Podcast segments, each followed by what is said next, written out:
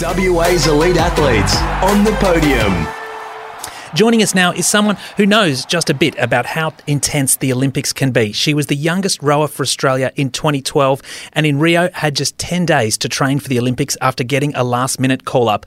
WA rowing superstar Alexandra Hagan, thanks for joining us. Hi, how you going? Oh, doing fantastic. Uh, I bet you're pretty stoked right now at what we've seen in Tokyo today.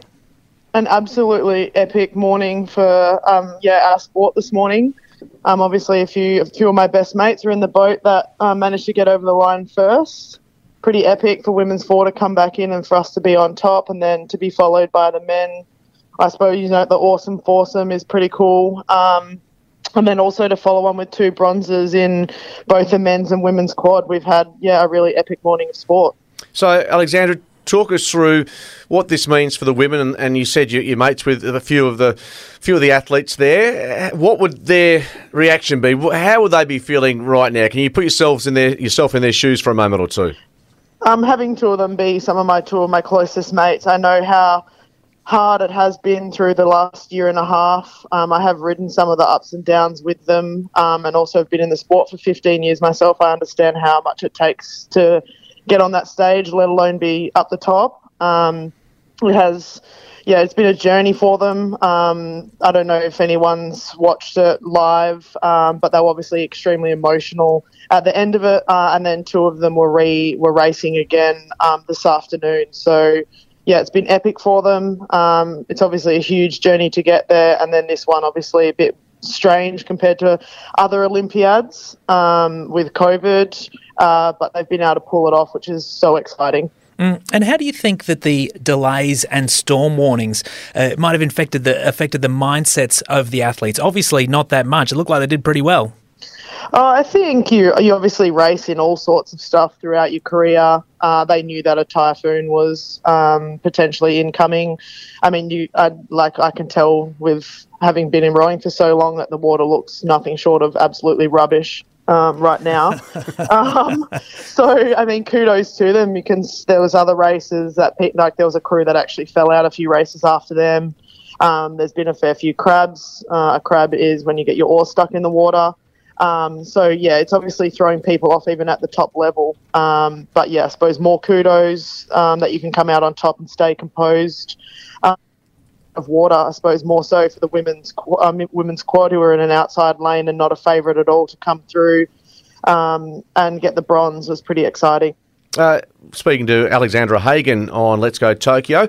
We'll talk about your journey in just a minute, but I did uh, preface talking about the, the women's uh, victory in the Coxless Four and the fact that it's been a bit strange, the fact that this made a one time appearance in 1992, this specific element of rowing. It's been 30 years in the making that we've got back there to this position. Eh, eh, how and why are we, we wondering why this hasn't been part of the Olympic calendar on a more regular basis? Yeah, it's quite fascinating considering the men's four is such an elite event, and then to not have the women's four um, on that, you know, in that event and on the Olympic stage.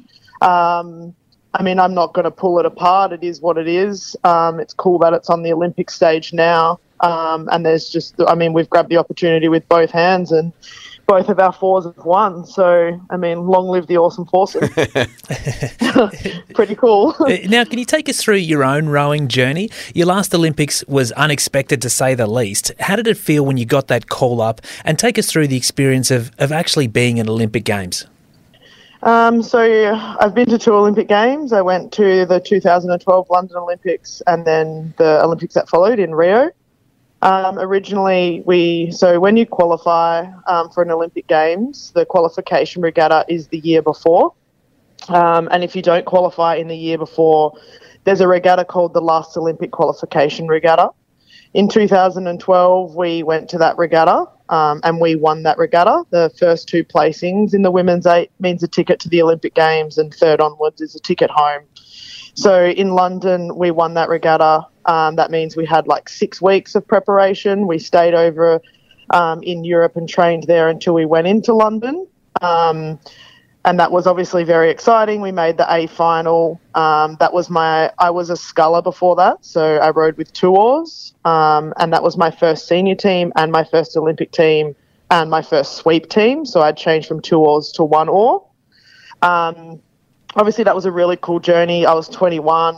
Um, I didn't drink an ounce of alcohol at my 21st. I went to Olympic qualification um, the next day. I flew into Sydney for that. So that was a journey in itself. I wouldn't change any of it um, at all.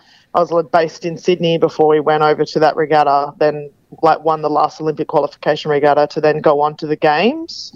Um, and then come four years later from um, London, we ended up at that same regatta, the last Olympic qualification regatta in the Olympic year. Um, and we we got third in that um, regatta, so that meant a ticket home. Um, then there was also there was all that hoo ha about the Russians um, and drug cheating. Uh, and then, yeah, so nine days before the Olympic Games started, we had a phone call with our CEO. The phone call kept getting delayed and delayed. And I actually happened to be at the pub at the time. and I was like, oh, no chance we're going. Like, it's nine days to the games. Mm. Like, it just, poss- like, it just is impossible. So I was like, you know, going about my life. I was fit, thankfully, still. Um, anyway, yeah, we got the like he dialed in on the call, the CEO, and his opening words were "Pack your bags, ladies. You're going to the Olympic Games." Um, so yeah, we had nine days of preparation to get everyone um, into Victoria. We trained out of one of the schools um, in Victoria, and then our coach was actually based in the UK. So someone looked after us in Australia before um, we flew in, and we flew in over the opening ceremony um, into Rio. So I mean, that was a you know a different journey. Um, one, I mean, I wouldn't mind being on the Olympic stage and being prepared and have a an ideal and an ideal lead up into an Olympic Games. But then again, it's made me the person I am. It's been an awesome journey. I wouldn't change any of it. It makes you resilient. Yeah, it was a good time. Obviously, there's hard times amongst that, but that's what makes you a stronger athlete and a stronger person albeit that second Olympic appearance came under bizarre circumstances. Ordinarily, I mean, if you go through, say, London, and it was an amazing experience for most people in London in 2012. Second time at Olympic Games, uh, be it yourself or, or others, uh, how much do you, do you learn from just being on the big stage for the first time and knowing the pressures, the expectations, all that goes with being an Olympian the second time?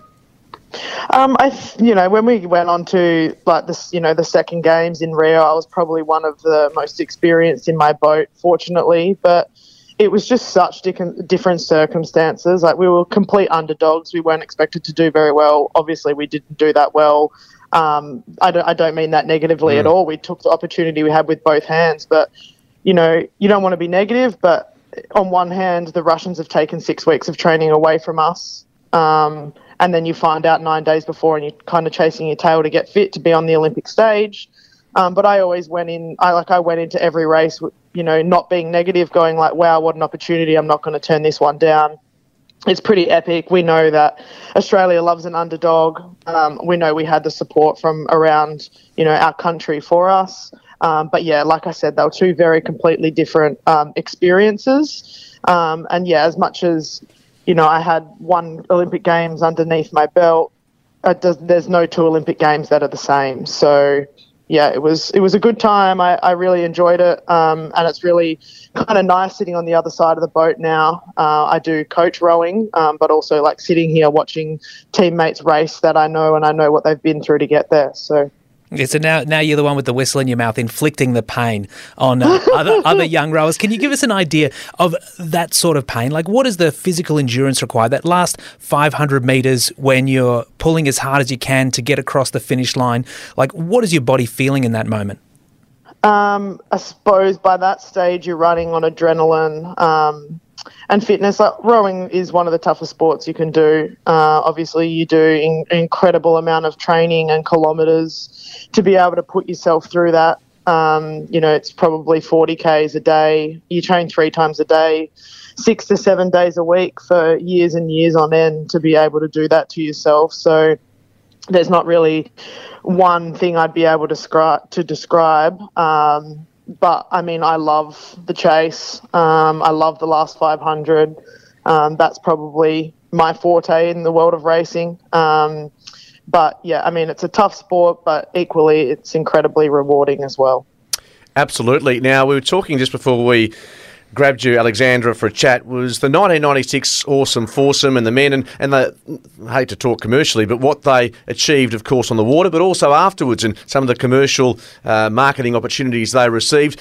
this isn't your area, but I'm sure you hope that these gold medalists, be they men or women, who've just picked up gold today, might similarly have some chances come their way when they return home. Well, having the fact rowing's just had a ripper day, I'd say we might be getting a little bit more television time next Olympiad, um, which is exciting. But Nick Green was um, commentating on the um, Yep. on the TV, and then um, James Tomkins was actually handing out the medals over there because he's um, a part of the Olympic Committee. So, I mean, it's so cool that they can be there and hand over the reins, I suppose, of the awesome foursome to the new guys and the new girls um, winning that event. So I think you know it's a legacy that will live on, um, and we've done really well to win both of them today. Yeah, Goulburn, if you're out there listening, we've got some new rowers who can say peaches, mango, peaches. So open up open up the checkbook. Alexandra's too young to remember all that, though. I reckon. I don't think you'd remember that, Alexandra. You're too young. No, I do. I, I am too young for it, but I remember it. And so how do you how do you think the experience is going to be at the at the Olympics with COVID hanging over everything? The experience in the athletes village is going to be so different. How do you think they're getting their heads around that? I think obviously I, I've been at the last two, um, and s- you know, well, I mean, there's plenty of stories that go around the partying. That is a very big part and a good amount of fun that goes with after racing when you can let your hair down after being, you know, so highly strung for so long. Um, and I've spoken to a few of them in the village. They don't seem to be not having fun. So I mean, it's they've just taken whatever they can um, and they all seem to be smiling and enjoying it. Um, I know that they do have to fly out 48 hours after racing finishes and straight into quarantine, so it's a completely different kettle of fish um, this Olympiad. But I don't think it's really upset them too much, clearly by how well we've done. So um, I know a few of them are coming back into Victoria, so there'll be some wild times when I mean, and I'm based in Victoria now, but um, there'll be some pretty wild times when they all come home, which is exciting, and I think they're looking forward to that. Wild times just getting out of lockdown for the Victorians, and then, then hopefully, Yeah. hopefully sneaking a slab into Don't the mention the war. and maybe sneak, sneaking a slab into the 14 days quarantine. But uh, yeah, that's uh, it's bizarre times over there uh, on the east coast. And so, Alexandra, Yeah. we're, we're going to let you go. But before we do, can you let us know how do you think you- Australia's going to do for the rest of the games? Cast your uh, your prognostication hat across the rest of the Olympics. Bit of crystal balling. Um, I think, I mean, going by how we've started, it's been absolutely ripper. So, I mean, I'm always on the verge of positivity. I reckon we've we've set ourselves we've set ourselves up really well for a really successful Olympic Games. And if the last few days and the amount of medals that we've cleaned up is is not a sign, then nothing would be. So, go Aussies. Yep, rowing champion Alexandra Hagan. I think you won't get any argument from anybody here in Australia. Thanks for joining us today on Let's Go Tokyo. Thank you. And mate, how great was that? Oh, the timing. Uh, now, we think our, our producer Kate has got uh, some ability, in fact, a lot of ability, but the fact that she was able to forecast two gold medals in the water in rowing and have Alexandra teed up ready to go this morning, you Yeah. can't ask more from a producer than that. Exactly. We might have to look at the uh, markets on some of the other events going and place a little bet. Now, let's take a look at the medal tally because those five medals Australia won in an hour today have caused us to climb up the medal tally a little bit. We're now in fifth spot with six gold, one silver, and seven bronze. Japan has retaken top spot over China this morning. They've got 11 gold, four silver, and five bronze. China in second spot, and then the US rounding out the top three.